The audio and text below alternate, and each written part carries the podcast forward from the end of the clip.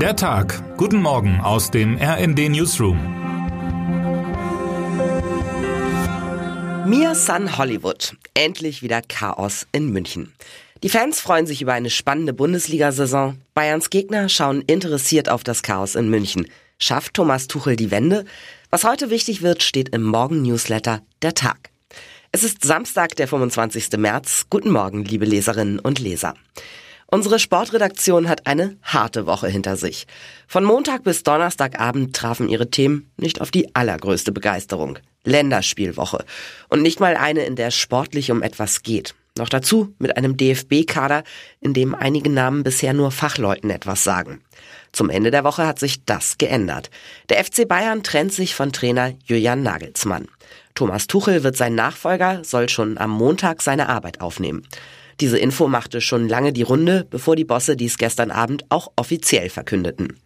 Auch der gefeuerte Coach hat von seiner Entlassung nicht aus erster Hand erfahren, sondern via Twitter. Das Kommunikationschaos in München fällt in eine Zeit, in der die Bundesliga zum ersten Mal seit vielen Jahren an der Tabellenspitze spannend ist. Macht das Kahn, Salihamidzic und Co. nervös? RND-Sportchef Heiko Ostendorp hält den Wechsel jedenfalls für schwer nachvollziehbar, sportlich gesehen. Der Top-Trainer Tuchel war aber angeblich nur noch jetzt verfügbar. Somit lässt sich der plötzliche Wechsel dann doch ansatzweise erklären. Dennoch, der Verein setze seine eigene Mir-San-Mir-DNA aufs Spiel, meint Ostendorp. Was wohl Uli Hoeneß dazu sagt. Heute Abend aber erst einmal Länderspiel. Die Mannschaft von Hansi Flick tritt gegen Peru an. Anpfiff ist um 20.45 Uhr. Der ein oder andere Bayern-Spieler dürfte froh sein, in Mainz zu weilen, statt an der Säbener Straße in München. Stellung beziehen müssen sie trotzdem.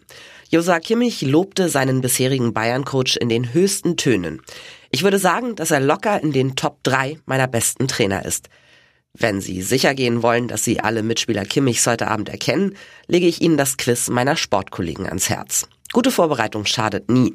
Weder im Fall einer Trainerentlassung noch vor einem Länderspiel. Termine des Tages. 19 Uhr zur Earth Hour schalten viele Institutionen ihre Beleuchtung für eine Stunde ab.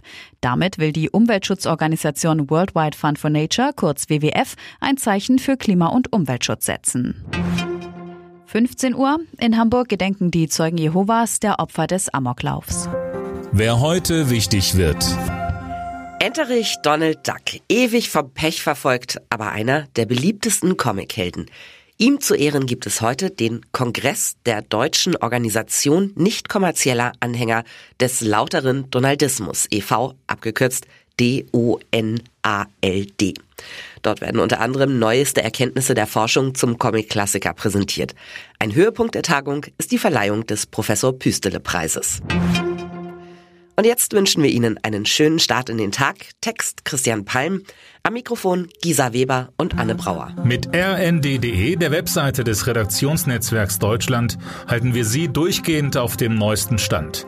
Alle Artikel aus diesem Newsletter finden Sie immer auf rnd.de/der Tag.